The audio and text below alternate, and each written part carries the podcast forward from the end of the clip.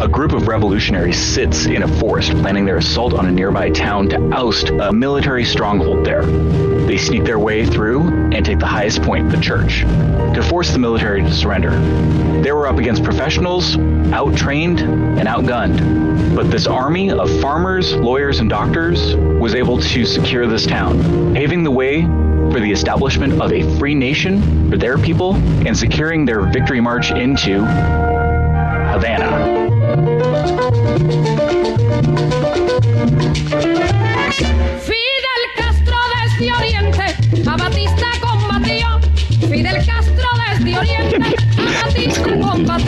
Y a la patria libertó con sus hombres dignamente. Que viva Fidel, que viva Fidel.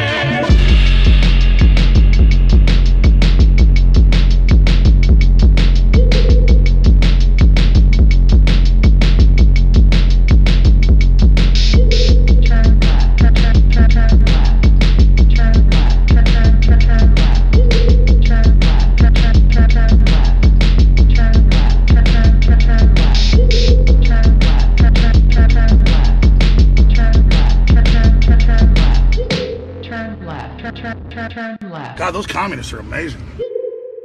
All right, everybody, welcome back into the Turn Leftist podcast. I'm Mike, he, him, and tonight I'm here with Jaron, he, him, Ward, he, him. A note for our listeners here, we unfortunately lost Ward's audio track in the recording of this episode, so we tried to just make do with what we had left. And we have our special guest, Gray. He uh, joined us once before, but this is his second appearance on the Turn Leftist podcast. Welcome back, Gray. How are you doing? Doing well? Your pronouns are also he, him, correct? Yes. Cool, cool. All right, and uh, so Gray, if you're not familiar, if you hadn't listened to the other episode, he is Red Marksman, R E D underscore M A R X M A N on Instagram. And he's got a lot of funny memes as well, and is another uh, firearm enthusiast like myself. So uh, tonight we're going to talk about the topic of firearms. Obviously, they are a hot topic right now. They're in the news because this is just a couple days after the the first couple mass shootings since coronavirus hit the country. You know, everyone has been making the observation that we are now finally getting back to normal now that people are getting vaccinated and the U.S. can sort of return to its normal state of uh, you know mass gun violence. So that's a fun aspect of living in the U.S. But We're um, back, baby. Hell yeah. So we just wanted to talk about firearms and gun control as an idea and give sort of the leftist perspective on it and also try to dispel a lot of myths and misconceptions that people may have about firearms and gun control in general. Uh, Gray, did you want to go through this little thing that you wrote up here to uh, introduce us to the topic? Sure. So as uh, as Mike mentioned, we're just after you know these mass shootings in uh, Boulder and Georgia. So these events thrust the gun control conversation back into the mainstream. Uh, this has had the effect of causing liberals to advocate for you know bringing back uh, assault weapon bans that you know mainly affect stuff like those big black scary rifles you know with large magazines. Um, liberal politicians usually don't understand how firearms work, so that winds up with them banning features that don't actually impact the function or reduce the rate of deadliness of a firearm. Most of the stuff they ban make it look tactical, make it look like a military weapon. Uh, things like pistol grips, flash hiders, uh, collapsible stocks are normally the, the aim. Historically, gun control has been used to disarm and oppress minorities, the marginalized, and anti capitalist groups. The National Firearm Act of 1934, which was passed after the attempted assassination of FDR by anarchist Giuseppe Gonzara, created a paywall to access items regulated under the act, consolidating firepower in the hands of the state and elites. Additionally, Title II was added to the NFA in 1968 to further regulate access to firearms in response to the anti capitalist and civil rights movements of that time. This is because armed minorities are harder to oppress, and no one has ever allowed their power to be voted away without the threat of violence. This is why Reagan has been quoted saying, There's no reason why on the street today a civilian should be carrying a loaded weapon, and that guns were, quote, a ridiculous way to solve problems that have been solved among people of goodwill. While Marx alternatively has been quoted saying, above all, during and immediately after the revolution, the workers must oppose bourgeois attempts at pacification to be able to forcefully and threateningly quell opposition to this party. Workers must be armed and organized. The whole proletariat must be armed at once with muskets, rifles, munitions, and ammunition. The revival of the old style citizen militia directed against the workers must be opposed. Under no pretext should arms and ammunitions be surrendered.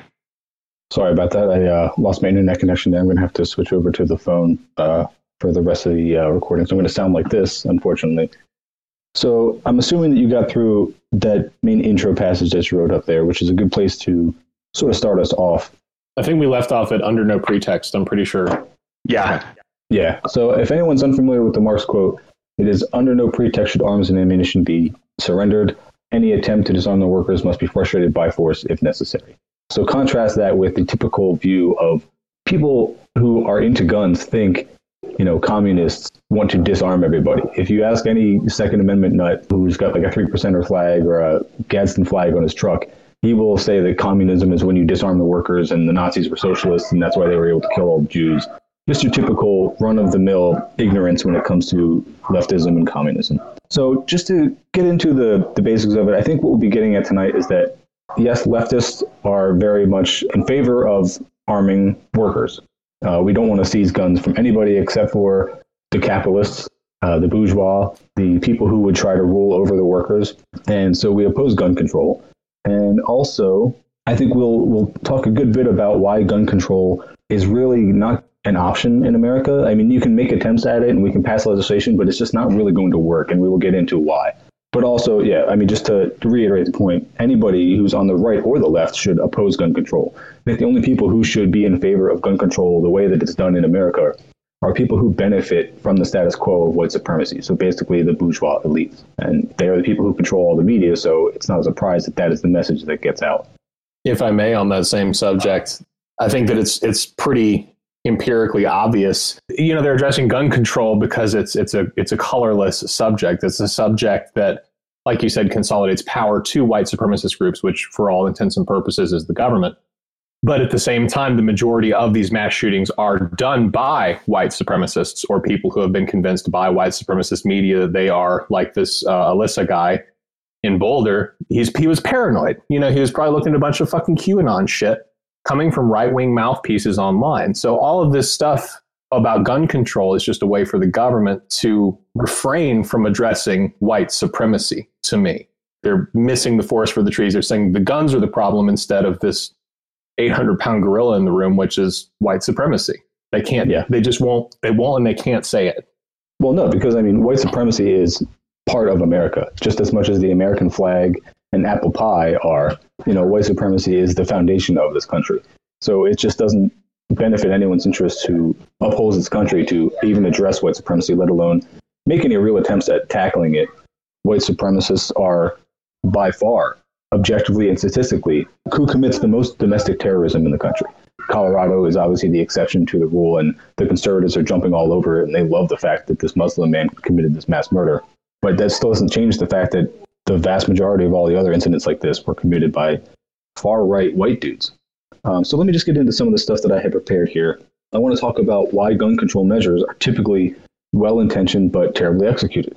So if the intention is to make it harder for people to commit mass murder, then the way to do that would be just to ban all semi-auto magazine-fed firearms. That would be much more effective, and that would leave you only revolvers, shotguns, and internal magazine or bolt-action rifles as your only options. Um, this would effectively outlaw all pistols and, of course, most rifles designed after 1917. But this would be incredibly difficult to first pass into law, but then also to carry out.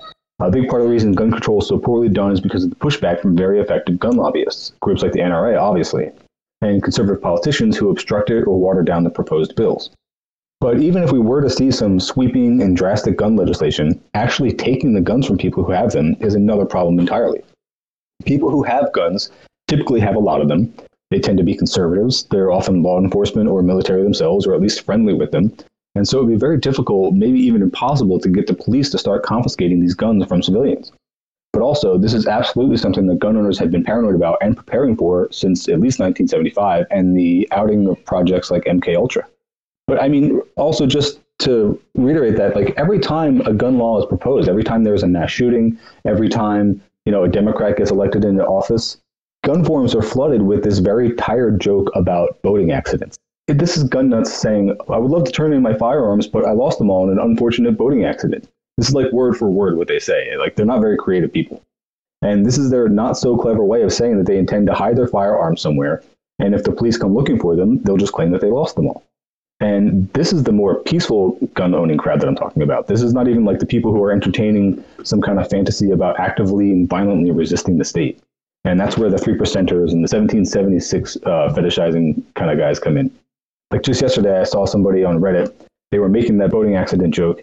And when the other commenters weren't like ripping them apart for the lame entire joke, several of them were saying word for word that, quote, if it is time to hide your guns, then it is time to use them.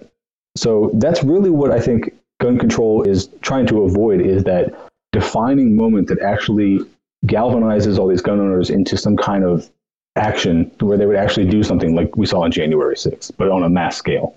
So, going on, the current method of gun control in the US seems to be to introduce piecemeal legislation that bans individual types of guns or features of them in drips and drabs over time. And this way, you never really have to do some kind of massive and invasive operation to take them from people, you know, invade their homes and send the cops in to take stuff from them. And you just prevent more from being sold with time. And gun owners will have to increasingly hide what they currently own so they can't even bring it to the range to train with. And eventually, the guns will just have to rust away. Uh, they become antiques they won't work anymore. And that's if they even are daring enough to hand them down to their kids. Obviously, we can imagine why people might not want to hang on to their daddy's felony firearm. Uh, so, in short, the gun control by attrition, it seems to actually be the way to go, but that's not really satisfying to people who want gun control that will actually stop mass shootings. Like people who want to really stop mass shootings and think that gun control is the way to do it, they kind of understand that you would have to remove firearms from people who would be inclined to commit these shootings. So banning individual features like that is just not going to be the way to go about it. But it really is probably the only way to actually decrease the number of firearms that people have. And it just takes decades upon decades, like literally generations. But the other major issue with gun control, and the part that's relevant to us on the left, is that it's often used to disarm working class people. And this is what Gray was touching on at the beginning. The wealthy are able to easily skirt the law. Many of the current gun laws can be circumvented entirely if you just have the money to pay for the required paperwork. And of course, people who are wealthy enough can always hire private security guards who have the credentials to carry whatever they want, usually ex military or law enforcement themselves. Not to mention that if any laws go into effect regarding people's mental fitness as a criteria for gun ownership, or if they have a history of substance abuse, if they've been institutionalized, etc., this can easily be used to target marginalized people who wouldn't actually be dangerous. I don't think it's outlandish at all for any of us to picture a scenario where all trans people are deemed mentally ill by the state and unable to protect themselves from violent bigots, as well as anyone who has been to a Black Lives Matter or Antifa protest or has expressed communist sentiments online uh, meanwhile, cops, military, other people involved with white supremacist organizations and online propaganda who are objectively the biggest threat would be left alone. So, I mean, that's just the quickest way I could explain why anyone on the left, if you are progressive, if you actually do care about movements that stand for marginalized people, you should oppose gun control because it can and will be used to target the people who need to defend themselves the most. I think again, it's just it's one of those things where there's sort of this passive indoctrination that's happening constantly. So, like the best example that I can think of relates to the Atlanta shooting and this guy who was, you know, intentionally targeting Asian women. You know, obviously Donald Trump's, you know, attacks on Asian people, re the China virus and all this shit. You know, that was obviously there. And then everybody gets Joe Biden and they're like, oh, it's going to be different. But the thing is, is Joe Biden is still stoking that flame. And this is to my point about white supremacy being the problem, not firearms you know, on one hand, he's saying stop Asian hate. And on the other hand, he's saying, what about the Chinese labor camps, the Uyghur camps? And, you know, fuck the Chinese government. So it, mm-hmm. literally, he'll say these things five minutes apart. Like, no, we're not racist, but also you better watch out for those darn Chinese. Mm-hmm. It, it still contributes to the same end. And now we're having this discussion about, well, how could we have kept the gun out of the crazy dude's hand instead of why was the dude crazy? You know, it completely avoids their subject. And the Democratic Party is still doing what Donald Trump did. It is still radicalizing people to be racist and be white supremacist. Yeah. Yeah, I think that's actually, I didn't write up a lot on it, but I figured we should talk about it anyway. Um, and that's how to actually prevent mass shootings. Like, if you really want to make that change. And to do that is incredibly difficult because it's literally changing the entire structure of this country and how it works. It's going to sound like a you know a tired trope from this podcast, especially, but like the fucking problem is capitalism. The, the problem is that people are alienated. They don't feel like they're a part of their community. Like if you lived in a different system where you weren't just an individual making it on your own, uh, with no help from anybody, with no ties to your community. If you actually just saw the people in your community as people, you wouldn't be able to go and do this. You wouldn't be able to go and just mow down a bunch of other people as if they weren't actually humans. But to do that would require a system that doesn't atomize everyone and just break everything down to the level of the individual and keep everybody so separate and alone all the time. You know, people have like an instinctual feeling that the system is wrong, that it's not working for them. But because of the indoctrination they're all subject to, they have a myriad of different explanations why, and they're bullshit. Like, you know, people who blame different races, people who blame any kind of marginalized group, people who blame immigrants, all these sentiments have spurred mass shootings. People who blame LGBT people, like what was that uh, the nightclub shooting where the guy just shot up a gay club? Like somebody shot up a concert as well because they you know they knew this person had a bunch of LGBT fans. It's like all these things that spur the hatred in people lead to these mass shootings, but they're all part and parcel of capitalism. And if you just actually had a system that made people feel like a part of the community, that would do a lot to ease these feelings of separateness and it would make it much harder for people to just go and commit wanton violence without any regard for humanity. So there was a there was a tweet that I saw um, that was specifically talking about the the guy in Georgia with the Asian massage parlors. They were talking about how it wasn't necessarily like anti-Asian, um, but it was white supremacy because he had the fantasy of dominating Asian women, and he acted on that. Like that that was his idea of like even if he may not have necessarily been the kind of guy that's got like the what is it the 1488 tattoos or you know mm-hmm. um, Iron Cross like he may not have been that type of white supremacist but he had in his head this like docile Asian woman archetype that he was like, well, because that exists in my head, I've got to get rid of the people who cause that, as opposed to addressing my own my own issues. And um, you know, that's that's where I think it, it comes down to a more nuanced. Again, may not be the guy that's got the the Punisher flag with like SS on it or or whatever, but that that inherent white supremacy that just comes along with our the U.S. culture. Yeah, yeah, I've seen a lot of really good takes from other leftists online lately, you know, in reference to all these things. And a couple where someone was saying that white supremacy is not just racism. It's not just, you know, people in the KKK or whatever. It's a very subtle thing that just is the attitude of assuming that normal is white and cis and like all the things that you think of as like the traditional American family or values or whatever. That's literally white supremacy. To think that that is what is normal in America and that minorities, LGBT people, any kind of immigrants are not normal. Uh, would you have, Jaron?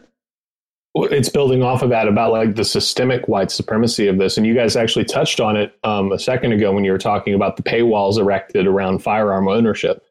And generally, that's what regulation means in the US for people, you know, average citizens. Look at healthcare regulation meant paywalls. It meant funneling money into specific avenues. So as long as we're talking about money and availability of it and how much people have money, you know, demographically, the average white family is worth a lot more than the average black family. That's just an empirical economic fact. I can't remember the exact statistic, but you can check it out from the literal EPI. So, you know, if it is a question of we're going to regulate guns to make them harder to get via how much they cost or paying for a license or whatever. What you're really doing is preventing people of color from getting guns. You're not mm-hmm. preventing, all you're doing is homogenizing the racial disparity of gun ownership. And that's it. And if that isn't white supremacy, then I don't know what is. Yeah, I mean, most gun control just prevents poor people from getting guns. It prevents working class people from getting guns. That's really what it's meant to do. And just like you were saying, Jaron, earlier about how focusing on the guns distracts away from the real problem of why people are committing mass shootings, and it you know distracts away from addressing white supremacy. Focusing on mental illness is another thing, and the conversation has True. shifted in the re- in the recent years to focusing on mental illness because that is another comfortable, easy, and preferable option for the state to address that and blame that as the problem rather than try to even address why people would feel so desperate and alienated that they would be willing to lash out against the system in some ridiculous way, like killing a bunch of people who are in their same class. Like you notice none of these people go after like anybody who's actually in charge. They don't go after people in like a government building, any place where there's armed security, any place that actually has the security that we should all be afforded if our country really cared about us and our lives as citizens. Um, Well, and then the so I also they did it on January 6th. No, they didn't bring anything. Sorry, I didn't mean to interrupt. No, no, that's a it's a very good point. Um, I was just going to say, like in that way, like the traditional conservative, you know, redneck gun guys are actually right. The way to prevent some mass shootings would be for more people to be armed. If we just lived in a country where more people, left and right, were armed and it was known that they were armed, like if you just had the base assumption that about 50% of the people in any public place were probably concealed carrying, you'd probably be less likely to go and even attempt a mass shooting because you know that you'd get murked in a couple seconds. Like you're just not going to go fucking do it. Um, but I do want to, and most of what I wrote up tonight is about firearms themselves. Um, I know we could probably spend a lot of time talking about why we should oppose gun control and why the U.S. is doing gun control badly, and you know why the real problem is white supremacy and capitalist alienation. But I feel like probably a lot of other leftist spaces are going to do the exact same thing, and I don't think it's a really original take for us to have.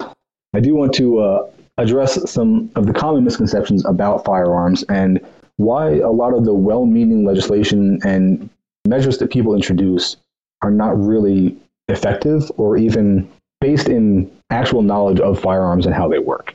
So one of the most common ones is high capacity magazines. So regarding quote high capacity magazines, I would call a 30 round magazine a standard capacity magazine. But so there are nine states that ban magazines over 10 rounds, attempting to make it more difficult to fire a lot of rounds in a short time. There are some differences in the laws, but essentially what you cannot have is a magazine that holds more than 10 rounds. In certain states, it, another criteria is whether that magazine is detachable. Uh, like I know New York and I believe California are that way. So the way this is circumvented is usually with a fixed magazine kit. So you would install this onto like an AR-15, and what it does is it makes it impossible to remove the magazine without an Allen wrench or a screwdriver. And when you want to reload, you have to either detach the upper receiver and load bullets into the magazine from the top, or you simply get this speed loader, which is a little device that holds bullets in it, and you basically drop that into the ejection port, which is where the shells come out when you're firing, and then you can load rounds into the magazine that way in under a second. It's really quick. So that's just an example of how, again, a well-meaning and well-intentioned piece of legislation is very easily skirted, and it actually just creates a profit incentive. Like as soon as these gun laws are created, some company, some firearms manufacturer comes up with a product that skirts that law, and that's what they do. Like they work with the ATF, they send letters back and forth with the ATF to make sure what they're doing is legal, and it becomes a very popular selling product. We'll get into pistol braces in a little bit because that's probably one of the best examples. And it just creates another avenue for profit to skirt the law and make the gun control effectively useless. Did you have something, Gray? Yeah, so um, I was just going to talk about the difference between uh, using stripper clips uh, for internal magazine firearms versus uh, like swapping mags on like an AK or a, an AR. Um, Most of the time, you're going to be able to do a stripper clip of five or ten cartridges faster than you could do a mag swap. Even you know the most trained AK operator still I always see him trying to wobble the mag in just properly to the point that the Chinese Model uh, 63 was more widely used um, by the People's Liberation Army because they knew that it was uh, more accurate, uh, faster to reload, uh, and did a lot more of the primary shooting, and the AKs did more of the suppressing fire. Anything that needed to just have a whole bunch of rounds slewed. So you look at it, you think of the AK, you think that's like the big bad rifle that they used. No, that was that was their support rifle for semi-automatic internal magazine stripper clip fed rifles which are the the things that you would be able to own under some of the most strict states like New York so uh, some people may be familiar with the SKS totally legal to own in New York internal and the SKS is exactly the same thing as the model 63 so the primary weapon of the People's Liberation Army still available in New York is basically a hunting rifle, yeah yeah more than it- an assault rifle. yeah and, but the only difference is it's got a wood stock Yeah. That's cool. I didn't even know about the Model 63. I only knew about SKSs and AK 47s. Somebody was in my DMs uh, earlier today on Instagram asking me about like some posts I had made regarding gun control and stuff and why it's kind of useless. And they did the traditional, you know, line about, you know, people can defend themselves easily with, um, you know, shotguns or pistols or things that aren't assault weapons. And I'm like, well, what's an assault weapon? And they said like things that are high capacity magazines, like AK 47s and AR 15s. And I was trying to explain to them, you know, look up a, a Ruger Mini 14. There is no difference between a Ruger Mini 14 and an AR 15 in actual practice. The only thing, the only difference is it has wood furniture. It fires the same rounds as an AR-15. It takes the same magazines. Uh, it fires just as fast. It's semi-auto, just like an AR-15 is. It's just that it looks like a hunting rifle, so it's not very well known among people who are not into guns, and it's not considered scary. Uh, but I actually did write a section up on that later. We may address that a little more. Can I Um, can I now I pose a do wanna general be- question since you guys course. know more about the gear related to this? I I don't want to completely derail anything, but uh, what's your take on the Trump bump stock thing? Because I know a lot of people were like, "Oh well, you know, Trump actually banned something in regards to firearms. He's closer to taking away your guns than anybody." So, what Yeah. what would the thoughts be on that? um, bump stocks were more of like a, a novelty. And I did address in some of my writing here the difference. Uh, actually, the next section I have is semi-auto versus full auto. So that kind of addresses that as well. Let me let me get into that, and then I'll see if that answers your question as well. Bet. Um, so difference between semi-auto and automatic is semi-auto means one bullet is fired each time you pull the trigger. Full auto is when you hold the trigger and it fires continuously. This is what people think of when they think of machine guns. So full auto has been behind the government paywall since 1968 when anti-gun legislation was mostly aimed at disarming Marxists, leftists, and civil rights proponents. To own full auto firearms, you have to have about $2,000 a year of disposable income for licenses and legal fees. There are still ways people can circumvent this cost. Bump stocks were a popular way to achieve that full auto fire effect by allowing the shooter to not have to move their finger to pull the trigger multiple times. If anybody's not familiar, you can look up YouTube videos of how bump stocks work. That's probably the easiest way to explain it. But basically, it was that you would hold your finger on the trigger, and the firing of the firearm would push it back into you, but the bump stock would spring it forward, and it would basically just simulate automatic fire. Um, there's also trigger modifications. Oh, good. I'm glad you put this in here, Gray, because I didn't address binary triggers, and I wanted to. So there's also trigger modifications like binary triggers, which shoot when the trigger is pulled and once when it is let off, or the force reset trigger that is effectively the same as a bump stock, but achieves this result through alternative means. I have never even heard of the force reset trigger. Can you Yeah. explain how that works a little? So, so the force reset trigger, uh, whenever the bolt in a uh, AR-15 goes back, um, and I know this is podcast, so visual aids suck, but Of course, he has one right by his side. I love it. so what happens is when you fire, the hammer goes up, hits the firing pin, uh, ignites the primer, uh, which sends the powder and the cartridge down the tube. The bolt will actually go back using either uh, w- one of several different types of methods, which resets the hammer. A force reset trigger will also, when resetting the hammer, push the trigger forward to reset what's called the sear, which in a semi-automatic gun is supposed to make it so you have to pull the trigger every single time instead of having it be fully auto, which we'll get into. So you can just keep even pressure on your finger and it will just fire back and forth all day long. That's crazy. I never even knew about that one. Yeah, I knew about binary triggers. For anybody familiar, a binary trigger is basically you pull the trigger back like you would any normal trigger and it fires, but then it also fires again once you let your finger off that trigger. So pulling the trigger once just goes bap bap bap every time you fire it. And for anybody who thinks that that sounds like an incredibly stupid idea, um, because what if you fire one round but then you don't want to fire that second round? Well, then you can put the safety on while you still have the trigger depressed, and then it won't fire that second round you let off. That was my first question when I heard about a binary trigger, at least. Um, I'd also suggest look up on YouTube for people doing what they call the belt loop trick or bump firing. And these are a whole bunch of different ways that people achieve the same effect as like a bump stock, just literally holding their thumb through their belt loop and then pulling the trigger of their weapon. And it just basically simulates automatic fire. It's just as fast. But all of this is to not even address the fact that automatic fire is not even really the massive danger that I think people assume that it is. Um, like as far as I know, people who are in the military don't really use automatic fire a whole lot. Like if they're in a firefight, they're mostly using semi-auto. They may use the three-round burst thing, but it really makes it hard to be accurate. Like it's not like the movies where you could just hold down your finger on the trigger and just sweep a crowd of people and they all just fall over.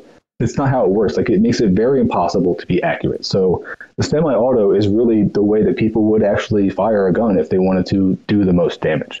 So as far as the bump stock, I guess the short answer is that it was kind of a novelty. And again, banning bump stocks was another one of those things that looks like they're doing something, but doesn't really achieve a lot as far as like saving people's lives or reducing the deadliness of guns. And it served to make gun nuts mad like I remember all the people who were on the right and thought that Trump was like the, the savior of the country were really fucking pissed that Trump did that. And know, they were absolutely just devastated that Daddy Trump would dare ban some part of their firearms, even if it was something that they didn't like. Um, but yeah, so it is what it is. It's the principle, man. Exactly. Yeah, and that was actually a really divisive issue when I would like hang out in gun forums and I would see obviously mostly Trump supporters and the ones who would defend him and they were what you call FUDs, uh, FUDs, for people who are not familiar in the gun community, those are like grandpa type characters who say things like, "Oh, all you really need is a double barrel shotgun and a Colt 1911 that fires eight rounds of 45." What you got, Gray? Well, and and they they are FUDs. They are Elmer FUDs. That is where that go. term Thank you. comes from. So yeah, the FUDs who would defend Trump would say, "Oh, what do you even really need a bump stock for?" And then all the typical gun nuts would be like, "It's not about what you need. It's about what you should be able to have because you have a Second Amendment right, and nothing should be banned." So in that respect, like they are kind of right. Like you shouldn't have things banned just because you do or do not need them. It really is what comes down to the principle of having rights. So I think that covers semi-auto versus full auto. I did have another section here just about AR-15s in general, and I want to address a bunch of the common myths and misconceptions about those. So AR does not stand for assault rifle, first and foremost. It comes from the model Armalite 15, or Armalite rifle model 15. And that's, you know, what they were designed from. Um, that's like the design taken from the traditional military M16. Uh, were they first introduced in Vietnam? Do you know, Gray? Yeah, so before that, they used the uh, M1A1, which was still a semi automatic, external box fed magazine firearm. you have one of those too. Yeah. I love it. So, so th- this is the successor to the uh, the rifle that when you shoot, it goes ping when you're done. Oh, the Garand. Yeah, so so this this is an M1 Garand, just uh, it uses an external magazine instead of that top one. But Mhm. because when this was put into use, they knew that it was faster to use stripper clips. You can still stick a stripper clip in there and just load the magazine from the top, so that way Ah, you get get the both. best of both. Yeah. So during Vietnam, they were originally issued uh, M14s, and then they developed the uh, the AR because these you've got to grease, these you've got to make sure they're taken really well care of. Um, like you've got to pack the bearings on the side, so when you throw this into a jungle environment, it's not it's not going to do well. See, this is why I invited you on tonight, Gray. As much as I know about firearms, you you know twice as much at least. I love it. So yeah, addressing just some common misconceptions about AR-15s. You know, people would commonly ask why are AR-15s so popular and used in so many mass shootings. And I would say AR-15s are incredibly popular because they are ergonomic, they're easy to use, they're accurate, and they're inexpensive. Even now, during COVID and post mass shooting times and post Biden being elected, you can still get a budget model for under $400 if you know where to look. I'd say they probably typically run a little more than that if you want to get like a build kit or whatever. But yeah, you could probably get one on like 22 mods or something for like 400. Oh no, no. Maybe a, maybe a Saratac. So so the reason the reason why I modified that was because I built this for under 400. Um, Recently? Yeah, That's yeah. crazy. you've just got to know like what sites to watch and when you can go pick up a you know bolt carrier group which would normally be 120 bucks for like Yeah. 75 Yeah. Yeah, my first AR-15 I got from a, it was a 22 mods for all, which is like the bottom barrel, like uh, the guys on um, on Reddit would call them Chinesium um, because they will make fun of the metal that it's made out of and say that it's going to break the. Fir- I mean, mine works fine. It's great. yeah That's such a Reddit take. Oh yeah.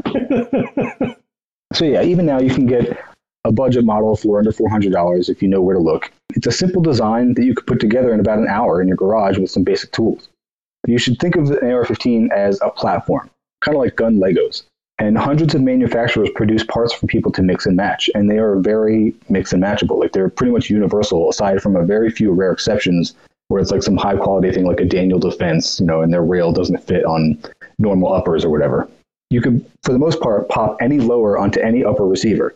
Uh, not that you should, because there are legal concerns that we'll get into in a bit when it comes to pistols versus rifles. Um, and the parts themselves are mostly universally compatible as long as you're consistent with the caliber of the cartridge. The ammo is also very common and it's relatively cheap as well. A little less so lately, but you know, this is going to sound insensitive and I'm sure I'm going to cut it. But like the fact that ammo prices were just starting to come down, then we get two mass shootings in a week and they jump right back up. I was just about to buy some too. It's Um, it's like GME. You gotta you gotta hold. Diamond hands, So- buddy. So the AR-15 is essentially the pinnacle of engineering as far as firearms are concerned. And AK-47 enthusiasts will probably bristle at that, but for the most part, it's true aside from some individual preferences. And just the availability of the parts and ammo beats out the AK or any other platform when it comes to the USA. It would still be the ideal firearm even if we lived in a perfect world where it was only possible to harmlessly shoot targets. The controls are simple, they're intuitive, and the recoil is so minimal that you could literally hold the back of the rifle against your nose while firing and you would be fine. Uh, just don't try it at home. What's up, Gray? Is is automatic Kalashnikov Model 47 not good enough for you? Rifle accounts for two thirds of all firearms in the world.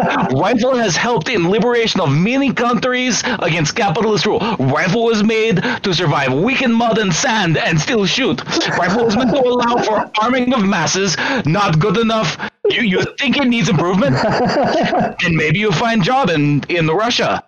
At find the Russian rifle thinks it needs crazy shit sticking on all sides of weapon. You have a disease of American capitalism. I meant to ask you at the beginning if you were more of an AK or an AR guy, and if you were going to get mad at that at my statement about AR-15s being the pinnacle of firearm engineering.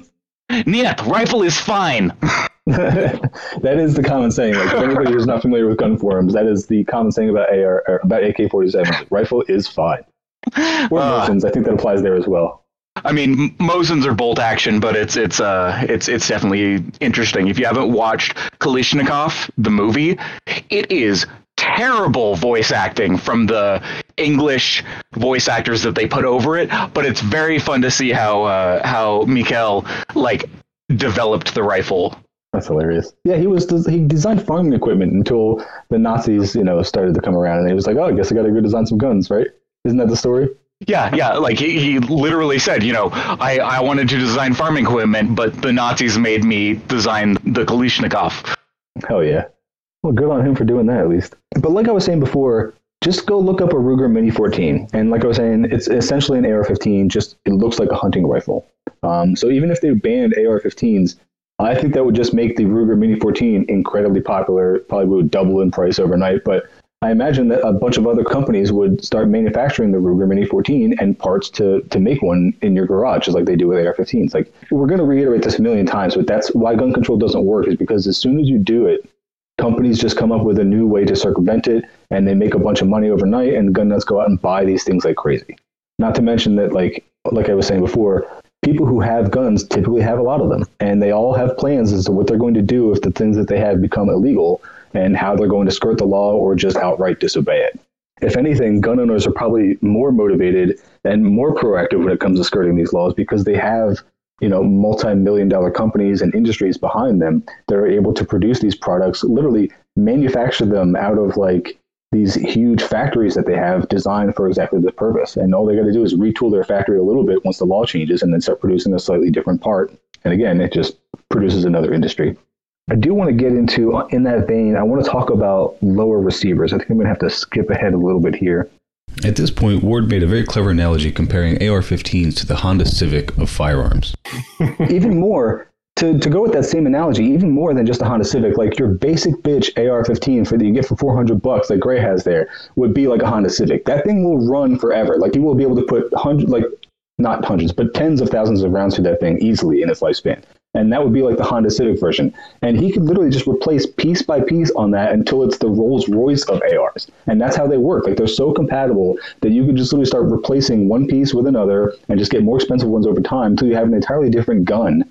But it will just be that much more expensive, you know, with the sum of all the parts. Uh, what did you have, Jaron?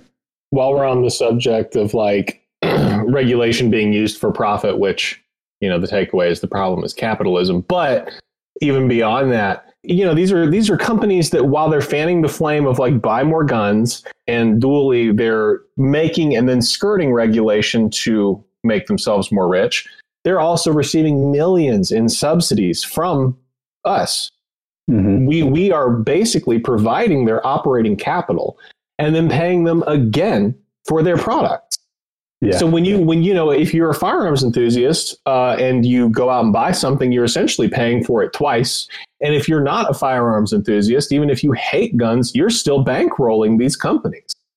Uh, you know, even just looking here, uh, the top three gun manufacturers in 2017 had a combined 105 million in subsidies, um, and that's just on the state level.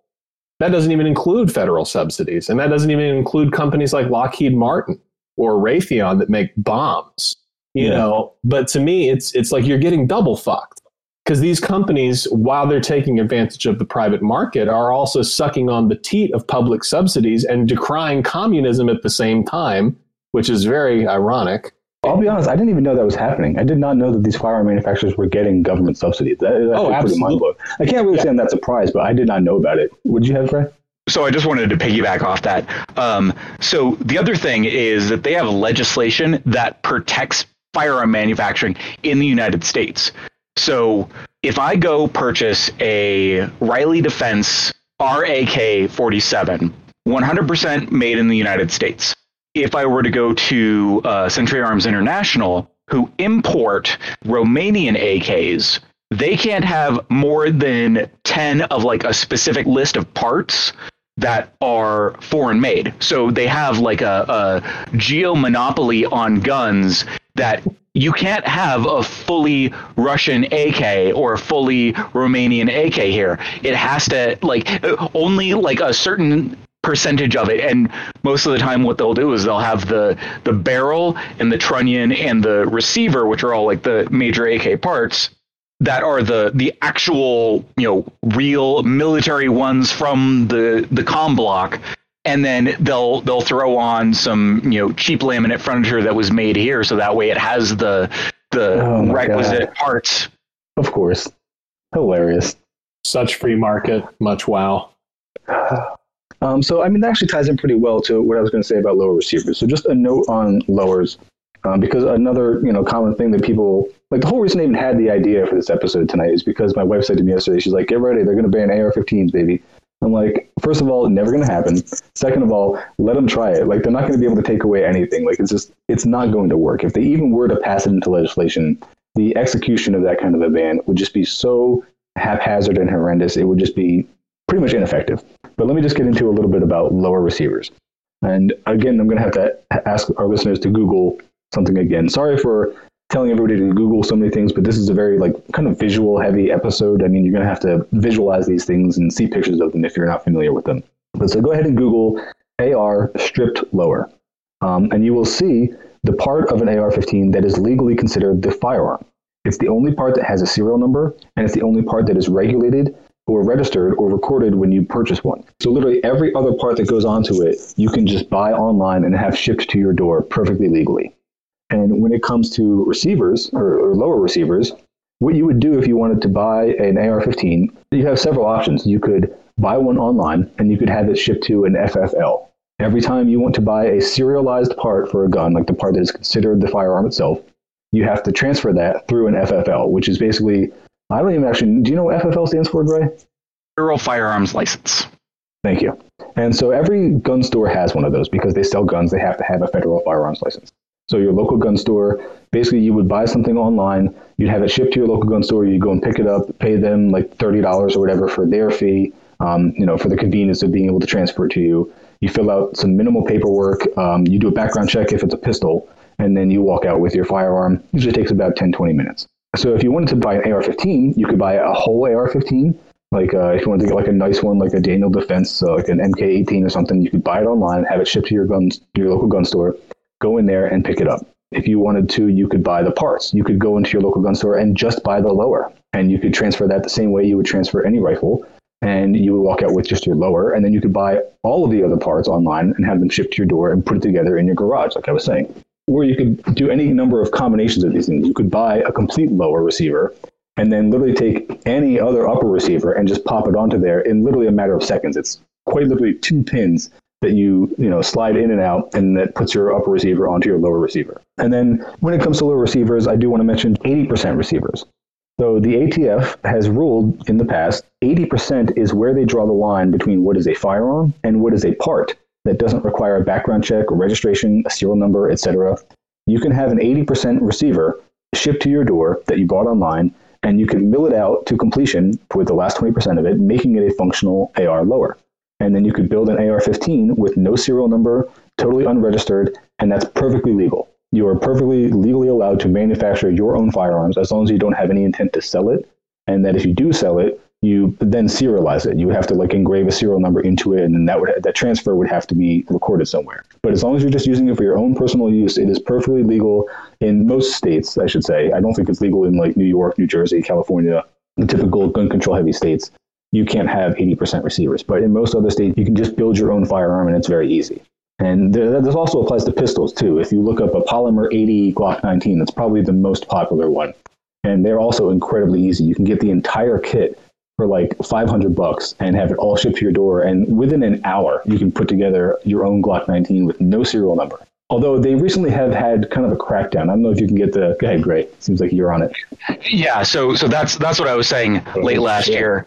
Um, because they are sending the polymer 80 lower with the jig that goes with it, they consider that like a, a kit that is effectively saying, okay, this uh, this is a firearm that someone is selling. This is uh, the material and the tools to do so. Uh, so the ATF said, okay, we're we're going to start taking these. So now what they have to do is they you effectively have to order it from two separate companies of mm-hmm here's the material, here's the jig, but it's that, you know, incremental, we're just going to stay one step ahead of the law. We're going to do it however we want. Yeah. Yeah, it used to be that you would get every part, including the jig. A jig, for anybody who's not familiar, it's literally just like a plastic housing that the lower part of the gun would sit in. And that's basically so that you drill the holes in the correct spot and you don't cut away any of the plastic that you're not supposed to cut away. Because that's how they work. Like an 80% Glock is that you literally just cut off, like slice and sand off some of these tabs that are on the top of it. You drill a couple holes in it and you mill out a little bit around where the barrel would go. And that takes all of 20 minutes if you have the proper tools for it. And then you would put together the slide if you don't get a complete slide and you pop it on there and you are good to go. You have a functional pistol uh, right out of the box. Not right out of the box, sorry, with a little bit of work. Um, so um, on the lowers, I, I threw this in there one of the other things that people have been doing, uh, like Control Q and uh, Ivan the Troll, uh, are probably the, the biggest ones, is people have been 3D printing lowers as well. Mm-hmm. So you don't have to even have the order from a company that manufactures it. You can go print off an AR 15 or Glock lower that has no record of, of you ever ordering anything that is even remotely close to a lower. Uh, you can order the parts all day long, but if you do that, there's there's nothing that specifically says, you know, this person could have purchased something from a company that could be rated at some point in the future. Yeah. Um, and even yeah, I mean, I guess that is the paranoia. Like, if you do think that the government really is going to go after gun owners at some point, then you would probably be paranoid that there is the records of your credit card being used to buy gun parts online, and that would be sort of the de facto record of you having an AR-15 or a Glock 19 that you built yourself or whatever like that but that seems pretty unlikely. Like, I don't imagine that these companies are really keeping those records for years on end, or if they are, that they're going to willingly hand them over to the government without some kind of long and intensive legal battle. But this is all just to get to the point that if AR 15s were banned tomorrow outright, and if there was some kind of sweeping legislation that was going to allow cops to invade and enter the homes of people who are suspected to have them, what you would most likely see is a lot of gun owners literally turning in the stripped lower. Like I said, Google that if you're not sure what that is and you would get a lot of people turning in just the stripped lower, and they will have, you know, effectively handed and surrendered their gun. But they will still have, most likely, an unserialized lower that they completed themselves, or they will at least have all the other parts, and then probably be able to fashion the lower, like you said, with a 3D printer or in some other way. Um, I mean, they can literally just do it the old-fashioned way and get like a lathe and mill out a hunk of metal into a functional lower. So you're really not stopping anything. That's the point we're getting at is that you, you know, you could ban AR-15s all you want, and people will absolutely find a way to have them because they have been planning for exactly that event for decades. One of the funny things I saw this week was the guy who turned in those uh, two by four shotguns that he fashioned. There was like a gun buyback. I think it was actually near you guys, wasn't it? In was it in Georgia? It was, I don't know. It was in some southern state, but there was like apparently a gun buyback that took place. Oh, no, I think it was in Florida. And so what this guy did was he built these. You can literally build a shotgun with some pipes that you get from Home Depot. And so he built these really ugly ass ones. They literally were some pipes, not zip tied, but they were like those metal straps uh, strapped to two by sixes. And all he had to do was go to these police who were running this gun buyback, and he proved that it would work. Like he might have even fired a couple rounds at them to show them that it worked. I don't know. But once they saw that these were functional guns, they paid him two hundred dollars each for these metal pipes strapped to two by sixes as the gun buyback. So he was just, and he wrote on it. He wrote like um, "Boomstick 1776" is what he wrote on it. It was pretty. That is funny. the most Florida story I've heard all week. Dude, half of my job is dealing with 3D printers. I mean, repair, forums, all that shit. It is unbelievable how many free files you can get for gun parts. yeah. Like, not only is it free, it's everywhere. It, Yeah. it is like literally part of 3D printing culture to an extent. Oh yeah, I want to. Um, I do want to get to what you have, Gray, but I just wanted to say real quick. I really should have written up a section on 3D printing in general because that is probably the next big revolution when it comes to guns. And even if they try to pass some kind of sweeping gun legislation, um, 3D printing will just become even more popular. Like you're saying, Jaron, it already is a huge part of the 3D printing culture. I would suggest anybody check out. I think it was called Print the Revolution. It was a movie that I saw on Netflix a few years back, and it was part of it was featuring this guy uh, Cody, I think his name was Cody Wilson, and he ran Defense Distributed, which was he was selling like his own 3D printer, and then the Mhm. files to be able to print like AR-15 and Glock lowers and things like that. And then the government eventually locked him up. I think for unrelated things, he was a libertarian guy. Um, say no, no more needs to be said about that. He did, yeah, Ooh. he, he did get involved in some, uh, you know, Libertarian underage- stuff. Yeah, you know, that kind of thing. But would you have, Gray? Um, so two things. One on the kind of piece together guns. Uh, there's a type of gun called the uh, Khyber gun or Khyber pass gun, which are people just taking literally whatever they can put together. And these are guns that are being used in the Khyber area uh, to actually defend against uh, military like insurrection. Um, they are some of the heinous, like most heinous guns that you'll see, um, but they work. And uh, so Ivan the Troll was the was the same one that you were talking about, the libertarian guy who developed the 3D printer and and started doing those files. Uh, recently, they did a documentary uh, by Popular Front called Plastic Defense, Mm-hmm. where a guy literally builds every piece of the gun at home without having to do that. He gets the right pipes, he gets everything, he reams it himself. So he builds an entire gun just by himself, and uh, now he's working on figuring out how to make bullets and primer. So Jesus. Yeah, I mean that's all just a very like long explanation of why if gun legislation were really passed the way that people who want that kind of thing to happen, if gun control really were put into effect the way people want, all it would do is drive people who are into guns into being home manufacturers of guns more so than they already are. Um, and like we're saying, this is already a major part of the gun enthusiast culture. All right, so let's talk a little bit about pistols versus rifles.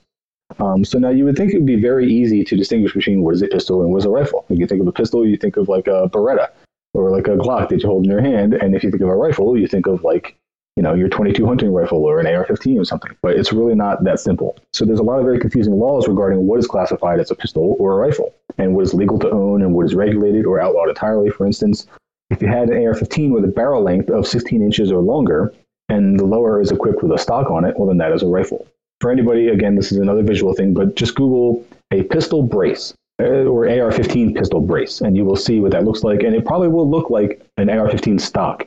Um, also, Google AR-15 stock, and you could try to, you know, hopefully see the subtle differences between them. They are very, very similar, but there is an important distinction, which is that the pistol brace has a Velcro strap that goes around it, and it's hollow in the middle.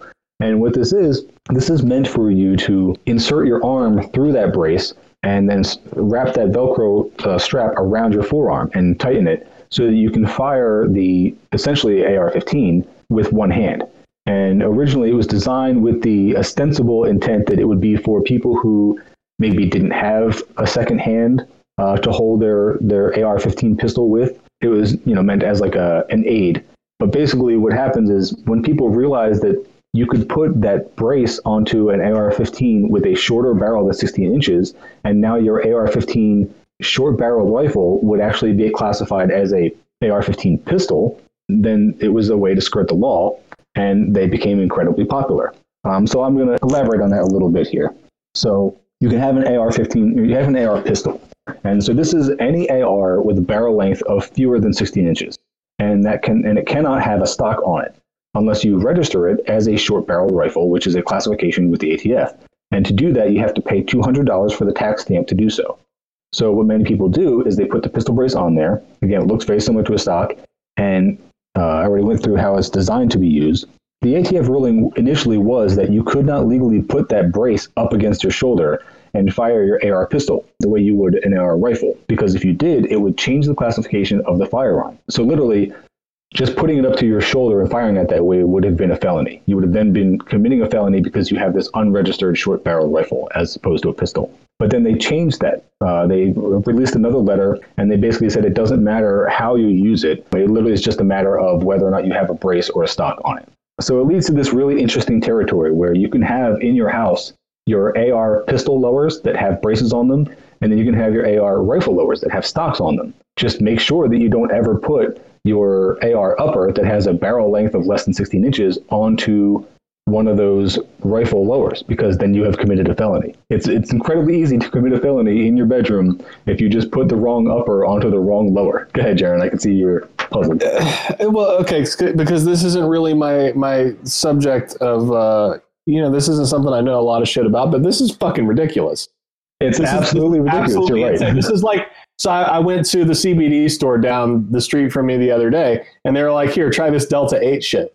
And I was like, "Okay, I'll try it." And uh, I got ripped. I got high as fuck off Oh, of this Delta Eight shit. I mean, it was like middle school high, you know. And I was Oh, like, "This man. is really nice." And and then I, you know, I went back the next day to the guy, and I was like, "So, like." Is that legal? And he was like, Well, obviously, I wouldn't sell it if it wasn't. And I was like, Well, I got like really high off of it. And he was like, Well, it's this part, it's this THC thing that's distilled out from the plant that exempts the federal regulation. This is reminding me of the the legal pot market. Like it's Mhm. just a series of regulations for profit, not for safety. None of it makes any fucking sense. Like what you just described is insane. And like it just It made me think like, you know, I went down the street and got ripped as shit. And it's I could smoke it in my car while I'm driving. Mhm. Speaking of which, that's that's really interesting. I'm gonna have to look into the Delta Eight market. Do recommend. Yeah, I mean, going back to what we were saying about 80% receivers, uh, it's not just AR-15s and Glock 19s. There are 80% receivers for other models of Glocks. There are 80% receivers for 1911s. There's 80% receivers for SIGs. Like every model of SIG you could have. What's up, uh, Gray? So there are 80% receivers for AKs because Yeah. like the original way they were designed was just a flat piece of steel and you bend it, poke some holes in it, and and you've got yourself uh, a receiver that goes onto a trunnion kit. hmm Yeah, I mean, AKs, I will say, are much more difficult to build. You have to be good at like riveting, and like you actually have to have a little more know-how than you would for an AR-15. Um, but it's definitely something you could build in your garage with a little bit of time and some mild tools. This just seems like it's it's impossible to regulate in a reasonable Now way. you're getting it. Yeah, I mean that's yeah, that literally is what we just keep harping on over and over. Is like we're trying to just really drive the point home that any gun legislation is going to be easily circumvented at best. So the thing that I want to come back to is I I know the phrase that all marijuana regulation is racist. Like literally it was done through reefer madness to create a funding category for, you know, this drug enforcement agency. Same thing with firearms. Like literally the the whole thing of regulating firearms only blocks out those who are marginalized. Yeah, yeah. I mean, it really is just you know anybody who doesn't like to really be affected by these things. You would have to be in such a position that you don't have the money to pay for the proper forms and registrations and whatever you're going to do to circumvent the laws, or you just are so working class and so poor that you don't even have access to the internet to be able to go and find out how to skirt them in some other way, some other you know perfectly legal way to skirt these regulations. So, but going back to the braces versus the stocks, just to drive it home. Um, yes, Jaron, you are absolutely right. It is 100% ridiculous. It is absolutely stupid and just asinine. It really just makes little to no sense, but it's just the ATF trying to do what they can with the avenues that are available to them, like just being able to write legislation and, and, and not so much write legislation, like it is to the point where the ATF writes a letter and then now changes what is classified as legal or not to own. They, they turn people into felons overnight just for the things that they already have in their houses with a letter that they issue.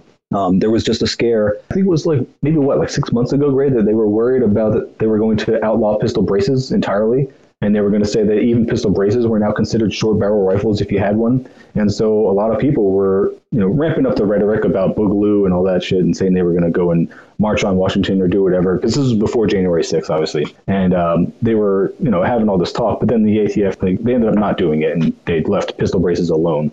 But that was a possibility for a little while there. But so, like I was saying, just to hammer out the last couple details about it, if you were to buy an AR-15 rifle or an AR-15 rifle lower uh, from an FFL or from online and transfer it through your FFL, you can never make that into a pistol. Once it is a rifle, it has to stay a rifle. But you can make a pistol into a rifle. Like it's perfectly fine to take your 16-inch barreled upper and put it on your pistol lower that has a brace. Um, it's just not okay to put your 10-inch barreled upper meant for a pistol lower onto your rifle lower that has a stock, because then that would be the felony. So, I mean, essentially, like, there's no reason really to use anything other than a brace, unless you're like really, unless you really love the idea of a stock and you really hate the way I guess a brace feels up against your shoulder when you're firing AR-15. I would say that it probably just makes the most sense, just for legal purposes, to just only have pistol lowers and then have whatever other AR-15 uppers you want of any length, and then you can safely put all of them onto that pistol lower, and you would be fine as far as the ATF and the law is concerned. That's all perfectly legal. And you know, in case we haven't made it clear, like we're not suggesting anybody do anything illegal. I hope nobody is like getting that from this podcast. Like not even just for our own protection. Like I'm not worried about the ATF coming after us because I don't think we've suggested anybody do anything illegal, but just make sure that you fucking don't for your own safety. Like the meme among the gun owning community is that the ATF will just come to your house and shoot your dog. Every time like somebody makes a joke about doing something illegal, like I sent Gray this meme a couple weeks ago that was really funny. Uh, it was like uh, the Doge dog, uh, that uh, Shiba Inu or whatever, and he's like pushing two toys together, and one toy is labeled my uh, rifle upper or my pistol upper, and the other toy is labeled my rifle lower, and then the dog was labeled me drunk in my garage. And it's like literally, if he were to put the two together, he would be committing a felony right there in his house. But it, it's funny because that literally is just how simple, but also how asinine this all really is. Yeah, I love the visual aids that Gray has. It's fantastic. don't do it, Gray. Don't do it. no, I know. but yeah, I mean, so I mean, for anybody who obviously can't see, Gray here he has in one hand he's got an AR-15 rifle with a longer than 16 inch barrel. In the other hand, he's got an AR-15 pistol that has a barrel that's shorter than 16 inches. And they have you can see the difference between the stock on one side on the right and the brace on the left. And if he were to just swap those lowers and those uppers, that would be a felony. But as long as he keeps them separate and doesn't put them together like that, he's perfectly legal. Which is also a really puzzling just kind of a thing to me because I know that there are laws regarding intent to build. And I just don't know really where they draw the line. Like I know that like you can order all the parts to build your own uh, suppressor or silencer, as people know them.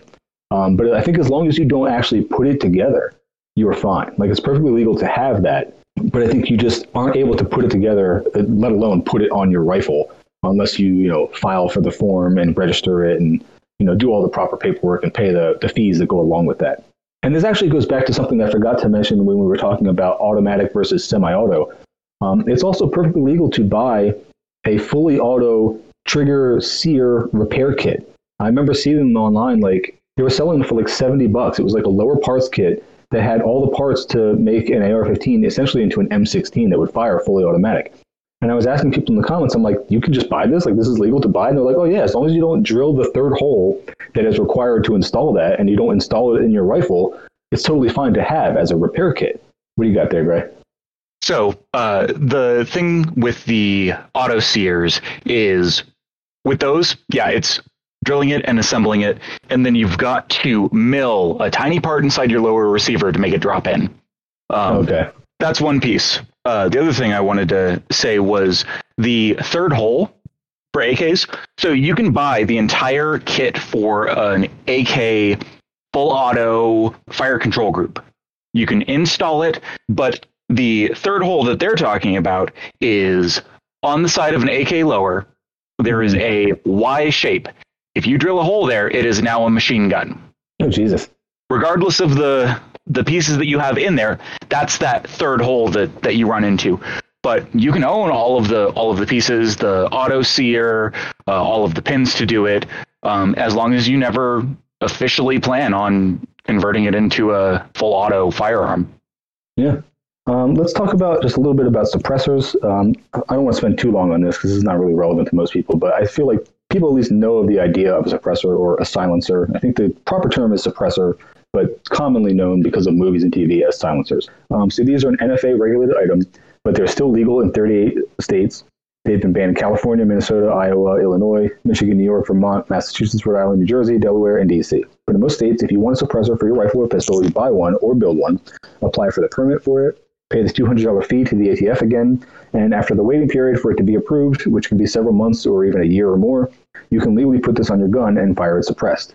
There's also a lot of jokes about you know people's uh, guns being in uh, jail. Uh, what do they call it? Like I think I think that's simply the term they say. It's like it's it's in jail until they get it out, and basically your suppressor is held at your local gun store until the letter comes in and says that you can take it home and shoot without ear protection.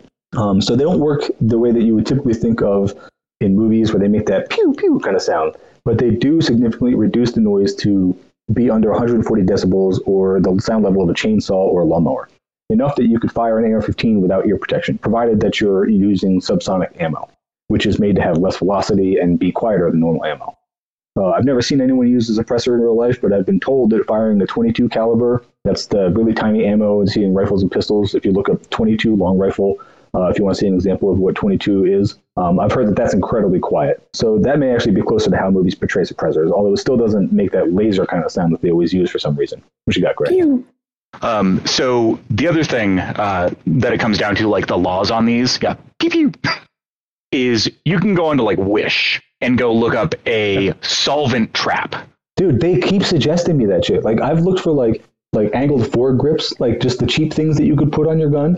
And if you just start looking those up because they're cheap, like those are perfectly legal to have. Like you just put like angled foregrips or any kind of like straps or any other accessories you'd get for your gun. You start looking those up on Wish, you will start immediately getting suggested solvent traps. I'm like, fuck no, ATF, not this time. You're not getting me. Like, not nice try, FBI, but no fucking thanks. Yeah, and th- those like you can legally go buy them as long as you don't drill a hole in the top.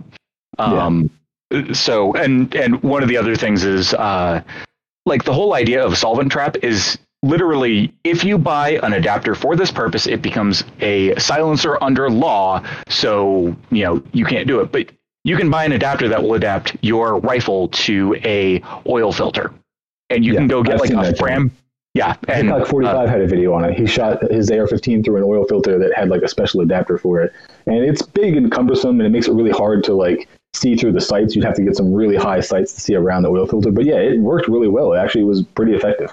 yeah and it's it's one of those that it's you know these laws will always find a way to be circumvented Yeah, yeah. In case anybody is not getting the point of that just yet, I think we've successfully driven that home. Hopefully.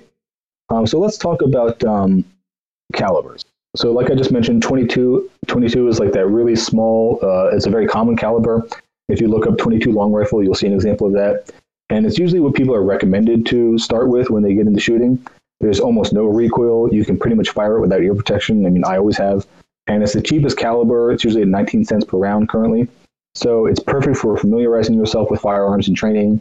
They're also very small and light, so you can easily carry a lot of them and fit a lot of them into a magazine. But make no mistake, it's still very deadly. 22 has killed more people than any other caliber. And it can also be very effective for hunting, provided your shots are placed carefully. I just saw a video on YouTube of this guy. He was hunting hogs in his backyard, and he shot one right through the brain, and it like it went down instantly. And I wasn't even sure that you could do that. Like I- I've heard stories of like people like on YouTube videos suggesting that you could effectively hunt moose with a 22 long rifle. I don't know if I buy that, but I guess if you place the shot perfectly, you may be able to take down a moose with a 22. I don't know. with uh, 22 uh, one of the things that happens is it will have penetrating power going in but it will lose so much that it just bounces around wherever it hits Oh, so you know you get it somewhere in the nose and the eye it's isn't that, isn't that what the guy killed uh, Dimebag Darrell with at the Pantera show? Was it a 22 or did he use a? Maybe he had a 1911 or it might have been. nine- I, I can't remember, but like that, I know that that is true. 22 has killed more people than any other caliber, which I was blown away when I heard that fact. Um, and then There's 5.56 NATO and 223. Those are lumped together because they're very similar. These are the rounds that are fired by AR-15s and AR pistols. It's called 5.56 NATO, as it's the ammo used by NATO forces and the militaries of most countries that are part of NATO. It's incredibly common here in the U.S. because of AR-15s. And until recently, it was fairly cheap. Usually, it was about 25 to 50 cents per round, depending on the quality of ammo that you got. But since the election and COVID, it's been around 75 cents to a dollar or more per round, again, depending on the quality. Uh, the bullet itself, for anyone unfamiliar, this means the tip part of the round, you know, that part that you see that's like detached from the casing. That's what actually leaves the gun when you fire it. And the casing is what holds the powder and the primer and everything. That's the part that gets ejected from the gun. So the bullet itself is the same diameter as a 22 round. It's very small. In fact, you can actually get a kit that drops right into your AR 15, allowing you to fire 22 rounds out of it. And it's quieter, it's less expensive, so people will often use that to train with their ARs and do so cheaply and quietly. So the difference is because the shell is much larger, the casing, it holds a lot more powder and it's fired at a greater velocity, 2,900 feet per second, as compared to the 1,070 feet per second of the 22. So the bullet is also longer and heavier than the 22, and these factors make it more deadly because when it what it's designed to do is fragment upon impact, and it often will tumble inside the tissue, like you were saying about the 22 as well. So it causes a lot more damage, and that's why AR-15s are so deadly. Um, if you have an AR, you're more than likely able to fire both 5.56 or 223 with it. 5.56 has more powder in the casing than 223 and is therefore more powerful, even though the rounds are identical in size. If you have a 5.56 barrel, you can fire either one. But if you have a 223 dedicated barrel, you cannot safely fire a 5.56. But this is very rare. I really would be hard pressed to find a dedicated 223 barrel because most are chambered in either 5.56 or 223 Wylde, and that's made specifically to fire both. And so then those are probably some of the most common. Oh, 9 millimeter, I also want to mention. This is probably the most common round used for pistols. It can also be used in what are called pistol caliber carbines, which are rifles that are made to fire pistol calibers. And these are convenient because you could usually share magazines between your pistol and your rifle this way. So 9mm also has more than doubled in price in the wake of COVID and Biden becoming president. But 9mm is what's typically used in Glocks and most uh, pistols that people would carry, uh, concealed carry for defensive use or for home defense or anything like that. So 9mm probably the most popular caliber. I guess would be right up there with 5.56 and 223 as far as the U.S. is concerned. 7.62 by 39. That's the caliber for AK style guns, um, Kalashnikovs and AK-47s and everything.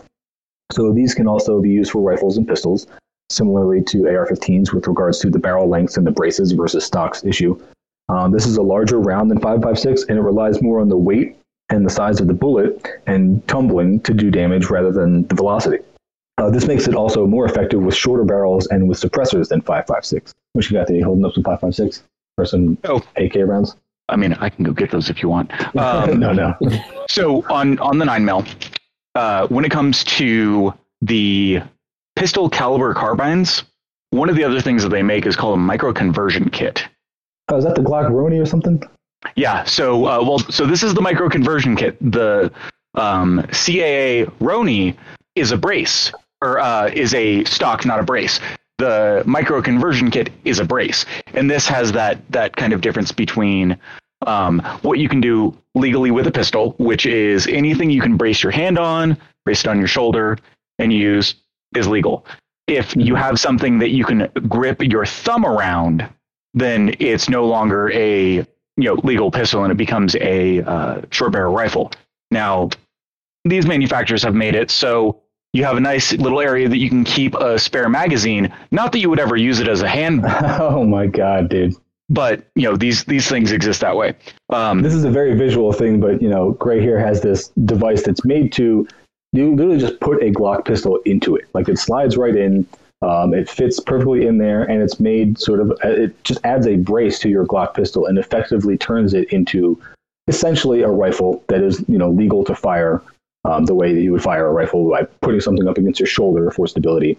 And then he just showed us how it's got a little convenient storage spot in the front of it where you're meant to put an extra magazine, not the magazine that actually fits the rounds into the gun while you're firing, but just a spare magazine. And it just very conveniently is in such a spot that it would be really comfortable to grab onto with your front hand the same way you would if you had a vertical foregrip, which would be illegal to put on a pistol. Um, that's something we didn't get into when we were talking about the pistols versus rifles. If you put a vertical foregrip as opposed to an angled foregrip, onto a pistol, you have now changed the qualification of it, and that's uh, that's illegal to do. So please be careful and don't do that. But as far as calibers, I think that covers the most common ones. I think as far as at least this country is concerned, 5.56 NATO and 223, 9 millimeter, and 45 ACP. The 45 is what is used in 1911 style pistols. Um, if you're not familiar, look up a Colt 1911. You've definitely seen these in movies and TV shows. It's a significantly larger round than 9 millimeter. It recoils harder and it packs more of a punch. But the trade off is that you'll be able to fit fewer of them in a magazine, usually seven in a magazine, like in the 1911. And you'd obviously be able to carry less of it. But like I said, it's a much heavier and harder hitting round. But so those are probably the most common in the US. And then 7.62 by 39 is probably the most common round everywhere else in the world because AKs are so incredibly popular in other countries. And then I just wanted to make a quick note about other calibers. This is usually getting into the territory of like longer range shooting and like what you would consider sniper rifles. Um, so when most people think of these huge bullets like 50 BMG, again, Google 50 BMG, or just if you've seen the movie The Hurt Locker, uh, in that scene where he's sniping that person from really far away who's in like a concrete structure, and he literally like shoots them, I think, through some cinder blocks. A 50 BMG or like a Barrett 50 cal is this enormous looking rifle. It's very similar to an AR-15, but it's just huge. It's got a very long barrel. The cartridge itself is fucking enormous. It's like I think they're like 12 bucks a round. It's like something ridiculous. Like they're super expensive. So I mean, the only reason I even bring these up is because I want to get across to people is like what you would typically think these are for if you're uninitiated. You would think that the purpose of these is to blow a huge hole in your target, or to just really just explode whatever it is that you're hitting. And I mean, that definitely is accomplished with these huge rounds like this. But really, what their purpose is, is to reach out to longer distances. So if you were to fire a gun, not at a target, but just over a very long distance, like you're on the salt flats of New Mexico or something, you just fired into such a distance that it wasn't going to hit anything before dropping to the ground. And then you also dropped a marble at the same time that you pulled the trigger on the gun. The marble and the bullet will land on the ground at the same time.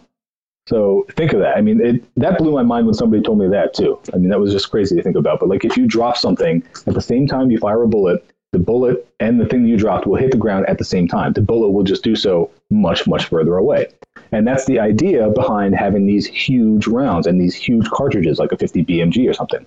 You want it to go as far as you possibly can in the time that you have before it drops to the ground. And so that's what all these like high powered cartridges are designed to do is just reach out to a further distance before gravity takes the velocity away from you. Here, Ward explained that 50 BMG and similar calibers are actually anti-material weapons used to penetrate structures and stop vehicles. I guess there are calibers that are designed for, you know, human targets but also long distances and they're probably like rounds that are between 556 and like a 50 BMG. What about 308? Is that a common one?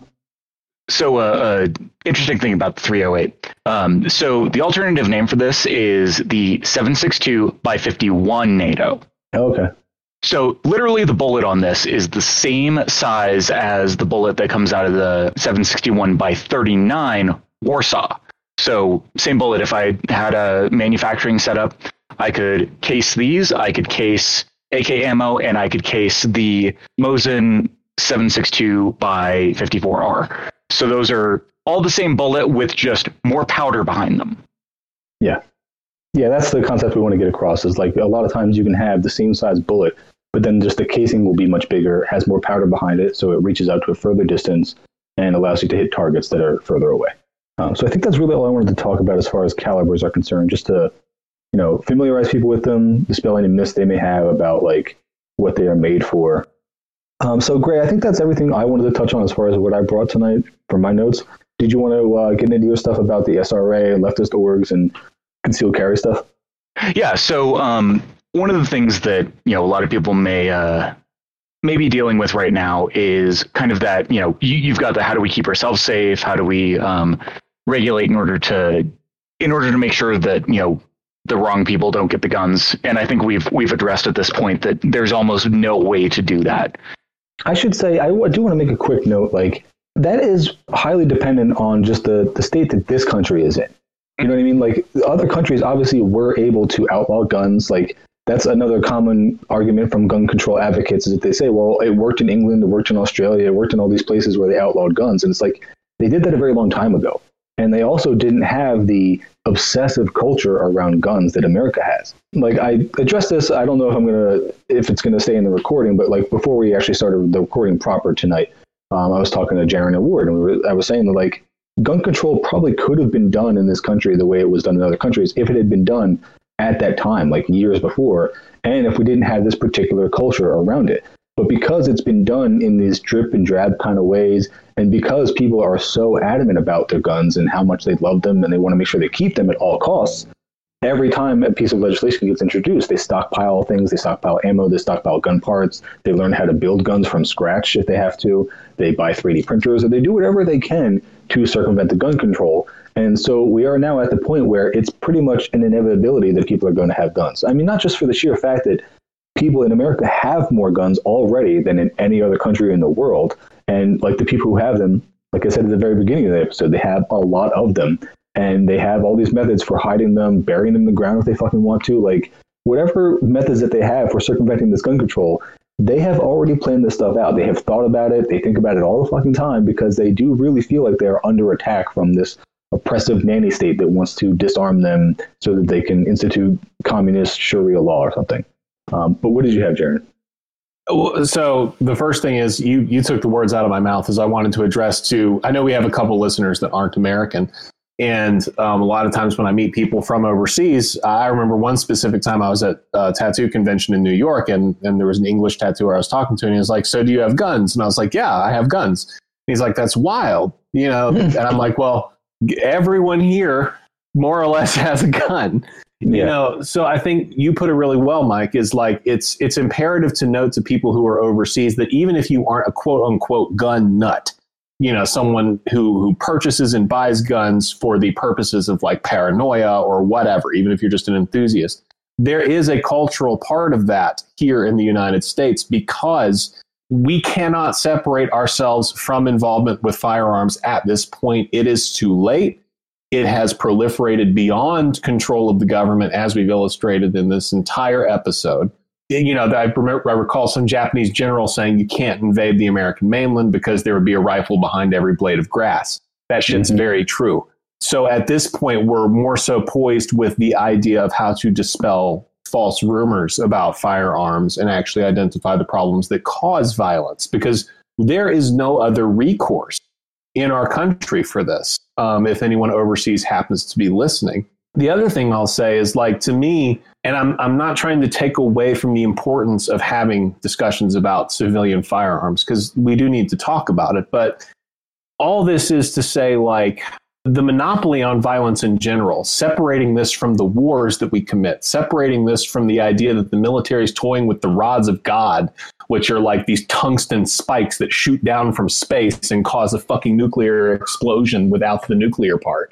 You know, when I think about gun violence, domestic violence, it is no separate to me than the fact that Joe Biden just gave the Saudis a shitload of guns to basically annihilate Yemen. Um, We're not looking at violence as a whole. We're looking at violence in these weird, separated components. And to me, that is a problem because we're not approaching it from the perspective of how do we all become more nonviolent. We're looking at it as the civilians are to blame, and it's separate from the government violence, the monopoly on violence under which we live our whole life and, you know, ignore for the most part. So, all of this, I know this is like getting into like some Cosper area dialectics, but if we're going to talk about violence, we have to talk about violence. We cannot exclude the person getting shot in Colorado from the people that we murder every fucking day with Yeah. our tax dollars. It's all violence and it's all encouraged by our culture and by our government. To me, there's no way to attack how do we prevent domestic violence without saying how can we address violence being part of us Yeah. No, I mean, and that ties in perfectly because what I wanted to say regarding like the left wing gun organizations and everything, and just regarding gun control as a whole, I think we've made it pretty clear that gun control is next to impossible, if not actually impossible in the US t- in this day and age. But if you actually want to stop mass shootings, because again, that is the part that Americans are concerned about because we are so xenophobic. You know, we really only care about what's going on in America right at our front door. And so mass shootings are the violence that we care about here in the U.S., not the, the violence that we're doing with our tax dollars to people in the global South or whatever. But if you actually do want to stop mass shootings, if you want to stop gun violence, the way to do it ideally would be to move past capitalism, to move to a system that doesn't alienate people, doesn't make them feel like they are so desperate and feel like they have nothing to lose and also don't care about anybody that's around them to the point that they would be willing to go and just shoot up a bunch of random strangers. If we could move to a system that doesn't alienate people to that, to that degree, then that would obviously do a lot to stop mass shootings. If we took care of people's basic needs so they don't become that desperate, that would be the ideal way to do it. The second best way to do it would just be to arm enough people that mass shootings become not feasible. They become something that people don't even feel like they have the ability to do and survive them for more than a couple seconds. And that would literally have to happen through several years of the culture changing to the point where enough people are armed that a couple people attempt mass shootings and then are immediately shot. Like I know that there was that incident a couple years ago in a church where this guy pulled out a gun and somebody literally across the church shot the dude with a pistol and took him down immediately. And I don't think he was even able to kill anybody, or maybe he like took out one person, but like that would be an effective way to stop mass shootings. If, you, if a couple incidents like that happened and people realized they could not do mass shootings anymore. But to that end, I will actually hand it off to Gray now, and we can talk about leftist gun wars and arming the people who need to be armed. Well, but the the thing that I think we need to permeate the leftist space with right now is a lot of us are coming to this from the liberal viewpoint of gun regulation is good, and we've already addressed the the reasons why um, gun regulation doesn't work. But the other thing that we need to look at is that the fact that it doesn't work is actually a good thing because, like we've said, the transfer of power does not come without the threat of violence. Literally, that is uh, Marx, that is Che, like any book that you can get in between here and there is going to explain that, you know, the people in the UK who don't have access to these, you know, type of firearms if they ever actually wanted to have a proletarian revolution, they can't because the state has such a monopoly on violence there that it would never happen.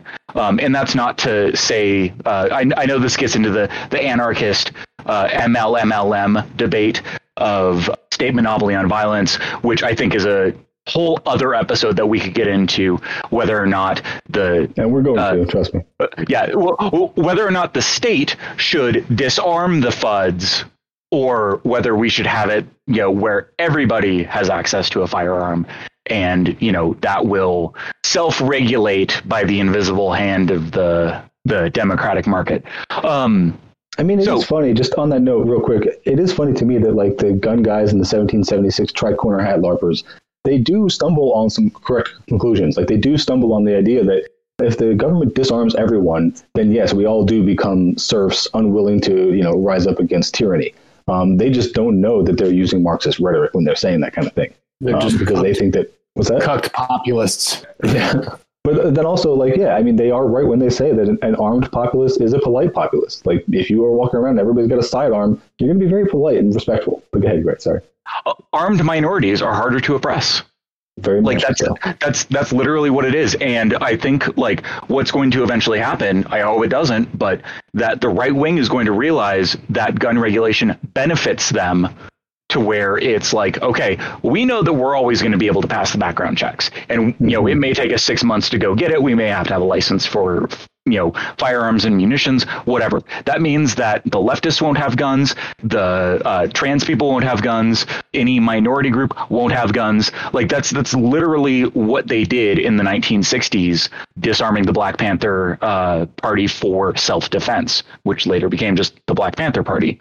But so in the spirit of the Black Panther Party, uh, you know, there are several organizations that did exist in the United States uh, up until recently.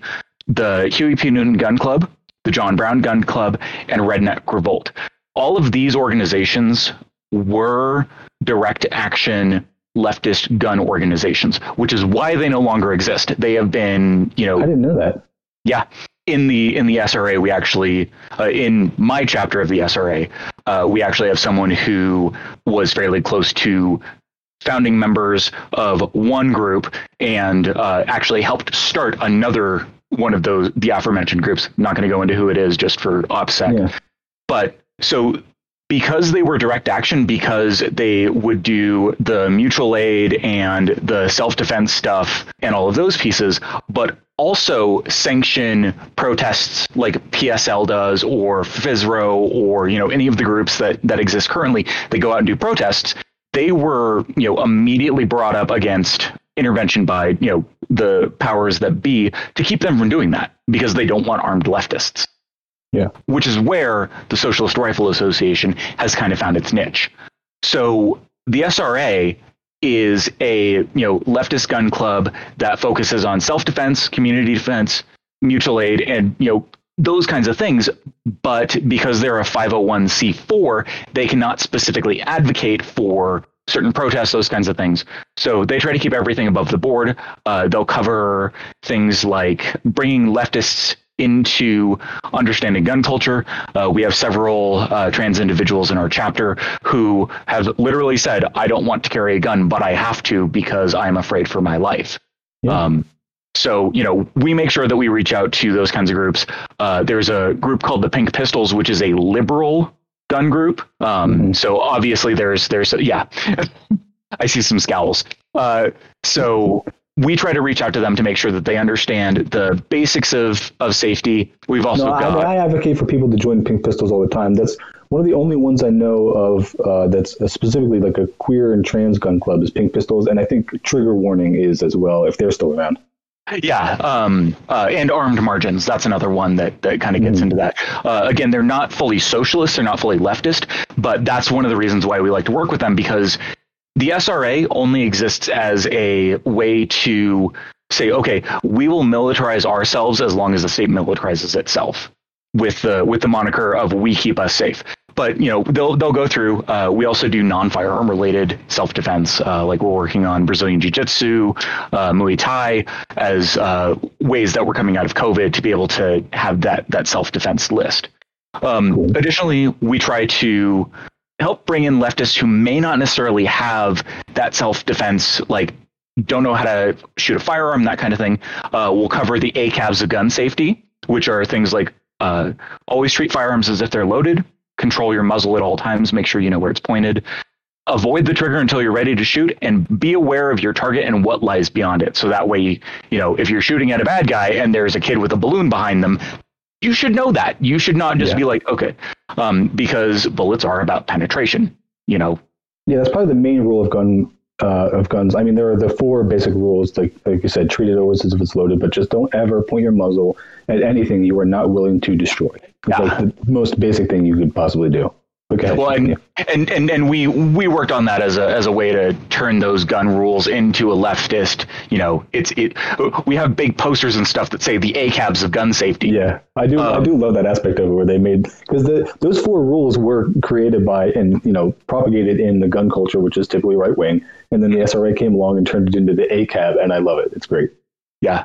We'll also do other stuff like uh, if someone wants to be more advanced, and you know, this gets into that kind of revolutionary view of like you've got to go train, you've got to go do these things of uh, like shoot and move, tactical reloads, multiple targets. Like you know, we'll have someone pop out there, and we'll get like three targets set up, and we'll have a shot timer, and we'll you know like do the three targets and compare times um, you know those are the the more advanced things that if someone wanted to go get that type of training more than likely you're going to go to a maga hat or someone who's ex military or law enforcement to to do that so we try to take that and um, create a space where people who may be uh, vulnerable don't have to put themselves in a uh, potentially hostile situation like we've got a member who has the same lower as me which has a big old unicorn on it.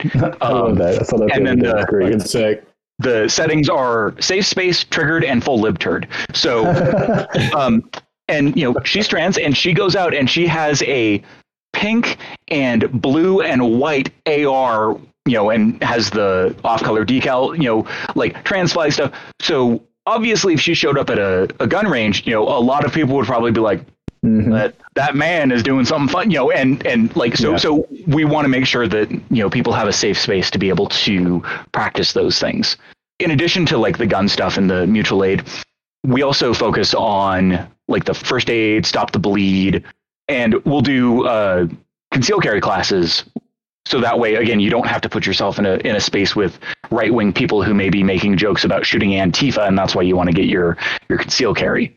Um, so one of the things that I constantly harp on with firearms is if you're going to make holes, you should be able to plug them. Good point. So- good point. Uh, so you know the right wingers want to go out and shoot people. You know that's that's why they went crazy on the Capitol. That's why they are obsessed with you know the Gravy Seal Meal Team Six style tactical.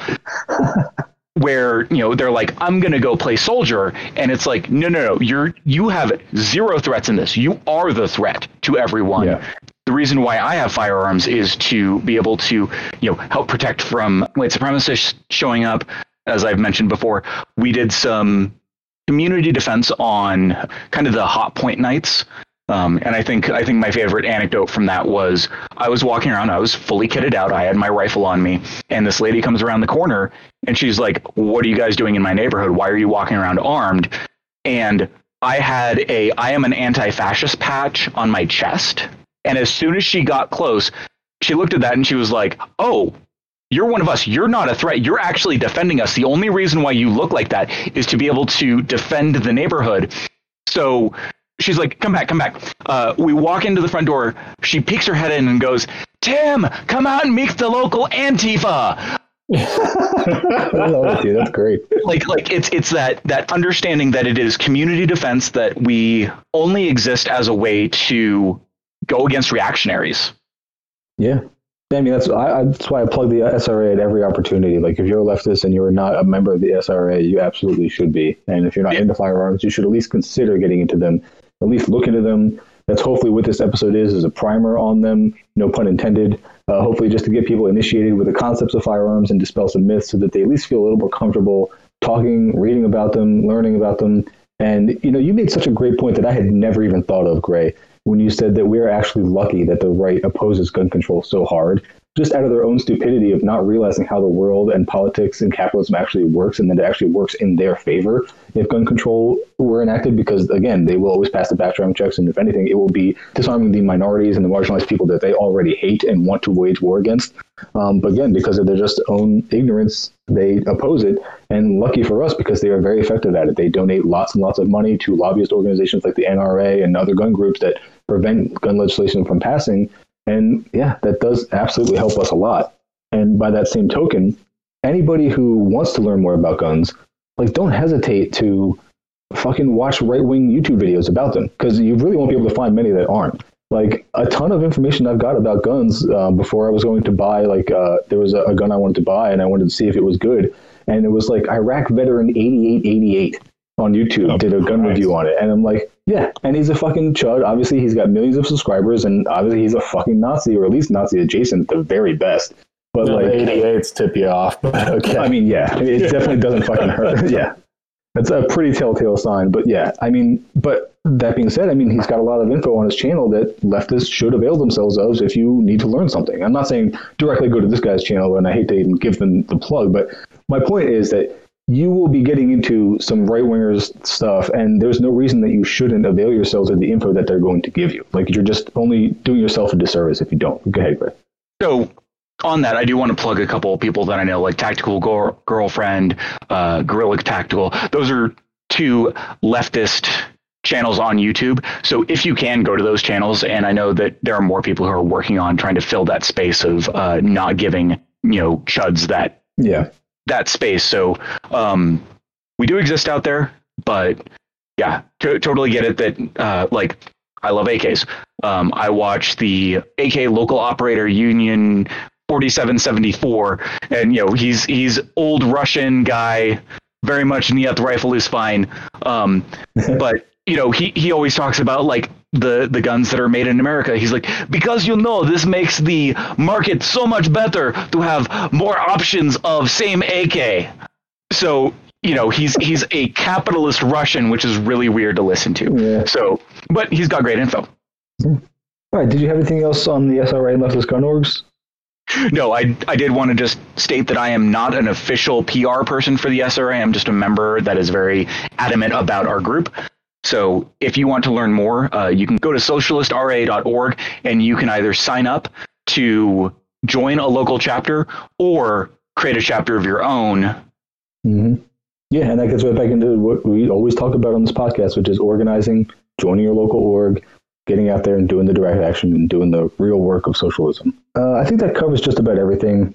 Uh, I did listen here that we could have talked about like the Boogaloo and the Boogaloo Boys. I mean, just the, the short explanation is the Boogaloo is the code word for what the right wing talks about when they say like the day that they're all going to get together and rise up against the government and do 1776 Part 2. They call it the Boogaloo. They also call it the Big Igloo. If you see any guys using Hawaiian, wearing Hawaiian shirts or they have Hawaiian gear, like the Hawaiian straps around their rifles, Hawaiian stickers on their magazines, any, anything Hawaiian shirt themed, they are definitely right wing, ANCAP, libertarian kind of guys. Uh, keep your daughters away. And, you know, th- just know who, that's who you're dealing with. If you see that kind of thing, that's a dead giveaway. Um, God, they cannot just do anything without appropriating other shit. yeah, Like, yeah. they- fuck. Uh, did I say that they also call it Big Igloo as a in addition to Big Boogaloo? They will they use all kinds of different code words to because they're so clever, and you know the ATF definitely hasn't caught on to their little clever terms.